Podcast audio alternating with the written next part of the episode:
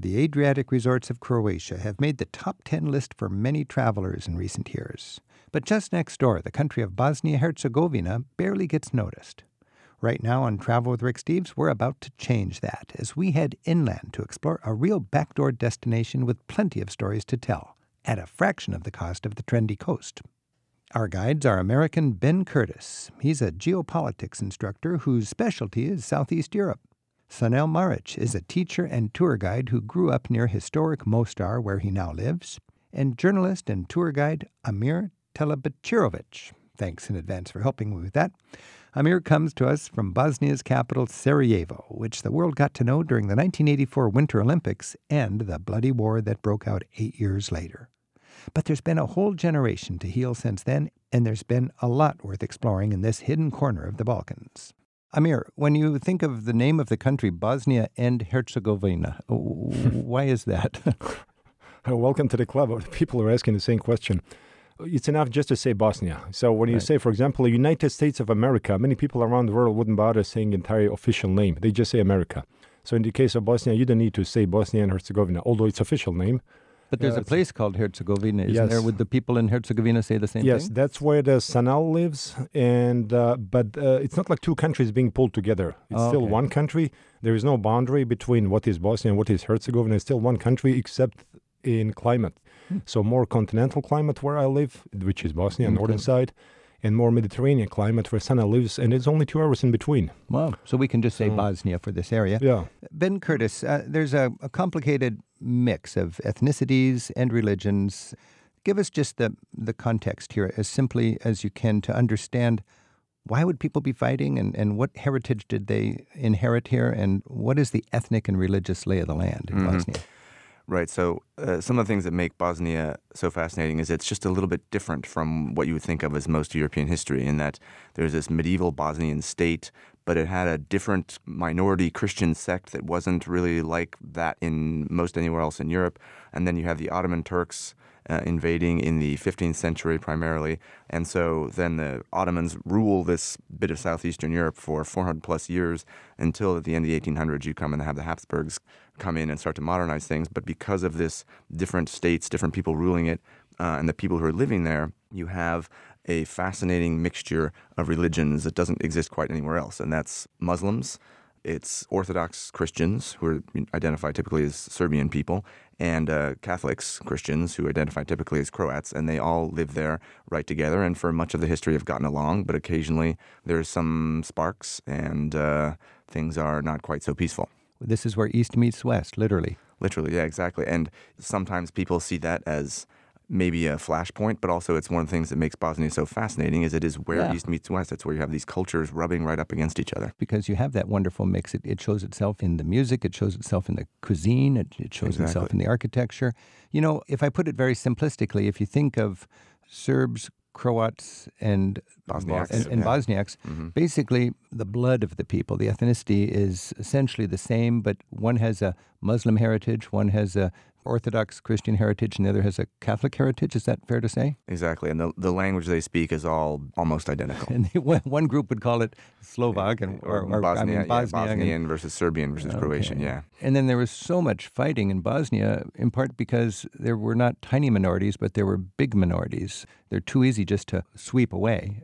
Yeah, I mean, and they were intermixed. And, you know, without going too deep into the the atrocities of the 1990s, you had these terrible political leaders who wanted to separate people who'd gotten along for decades and centuries for pretty nefarious political ends, but they sparked fighting and they sparked this mm-hmm. kind of neighbor to neighbor conflict. And without bogging down on that today, it's quite remarkable how things are coming together and there's a lightness and an energy and a, and a, and a focus on the future. And the, the, children of these combatants are, I'd say, doing pretty well. I mean, there's definitely some challenges, right? right. You know, uh, Bosnia uh, has some political hurdles to leap, and interestingly, some lessons for the rest of the world on that one. Yeah. But there's a lot of people working to make things better. And uh, Sanel, Sarajevo is a, a, city that American students of history know because of 1914 and the assassination of Archduke Ferdinand that kicked off World War One. But what's Sarajevo feel like today? Well, uh, I would say a lot of times you hear it as uh, European Jerusalem there is this blend of cultures that kind of created a unique atmosphere when you go there. Just walking the streets, you're gonna see um, all these layers of history through the architecture on the streets, and then um, walking to the Bash which is kind of a, coming from the Ottoman uh, Empire, which is now a soul of Sarajevo city, which kind of everybody meets around the, uh, the main cathedral, which is still a meeting point in Sarajevo for generations. So I would say it is a very small but still very beautiful and very interesting capital in, in this part of Europe. You know, when you when you mentioned the name of uh, the market, I was thinking if Istanbul is like a, a big octopus culturally, one of its arms, the very end of that arm, the last tentacle, might be Sarajevo, No, historically. Because you have that sense of this is Ottoman. And It is. uh, you think of the Turks, and that brings such color and character there. That's the big capital city. Amir, how would you compare Sarajevo to Mostar? Because Mostar is a more cute touristic town, much closer to Dubrovnik, therefore easier for most of the tourists to visit. How does Sarajevo and Mostar compare, the, the two most important cities to see in Bosnia? Well, I started with the climate. Sarajevo has more uh, continental climate and it's in a higher elevation than Mostar, so it's colder. And Mostar is hotter. But architecturally, Mostar for me is more, I might be subjective on this, Ottoman influenced, you know, on the culture and architectural. Sarajevo is just bigger because it's the capital. So if you like skiing, you would go to Sarajevo. If you like uh, summer vacation, you would go to Mostar. If you like good food, you would go to both. But Mostar would be a, a different sort of environment, but uh, it really is a, a city that uh, has a poignancy because of, uh, it, to me, it's, it's symbolic of the war, but also symbolic of coming together after the war. Yeah. This is an important thing to understand when we go to Mostar. Amir, if somebody is going to Mostar, what sort of context should they understand before they come there? The conflict was not simply neighbor against neighbor, uh, because neighboring countries were involved too. It wasn't just internal Bosnian conflict, it was international in a way. So for people, it's important to understand that people coexisted peacefully together before that war, during the war, and after the war. So it's not that black and white, you know, to understand it. That's when it comes to war. When it comes to uh, architecture, beauty, that's what makes Mo- Mostar special, and not only the famous bridge in generally. Most of the people who come there, they say they feel exactly what you said. Tiny little Istanbul is there. Mm. And in Sarajevo would be try to ta imagine you take a tiny little piece of Budapest, tiny little piece of Istanbul, tiny little piece of Vienna. Mm, yeah. You scramble them together, you get Sarajevo. I love that. This is Travel with Rick mm. Steves. We're talking with Sanel Maric. We're talking with Ben Curtis, and we're talking with Amir. Teli Thank you. And we're talking about Bosnia. Our phone number is 877 333 7425.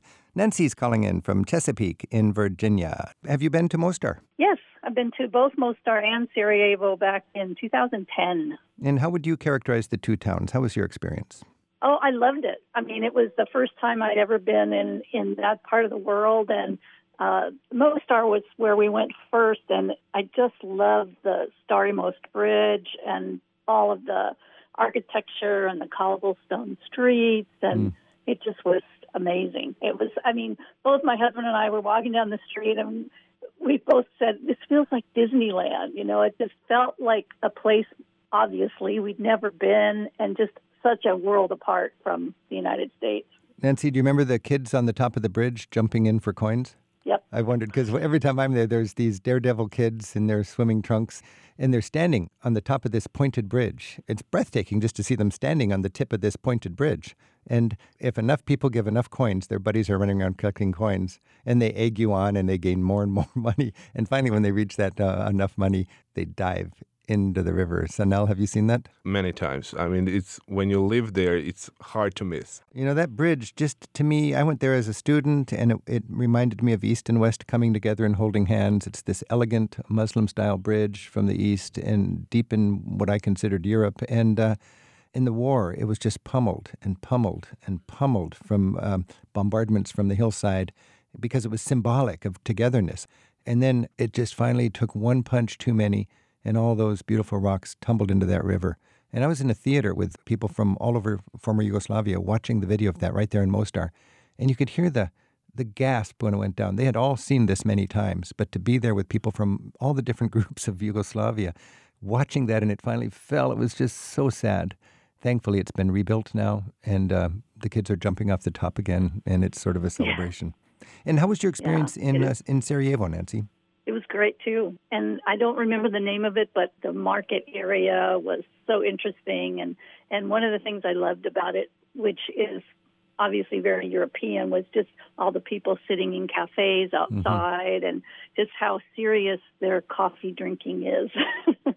So now Nancy was there ten years ago. You guys, uh, she's wondering how it is now. How much change would you see, Amir? Nancy described Sarajevo pretty much and Mostar as today. Yeah. So uh, what she saw is, you know, we can see, still see there. However, speaking of changes, I'm not talking about political changes because there are hardly any.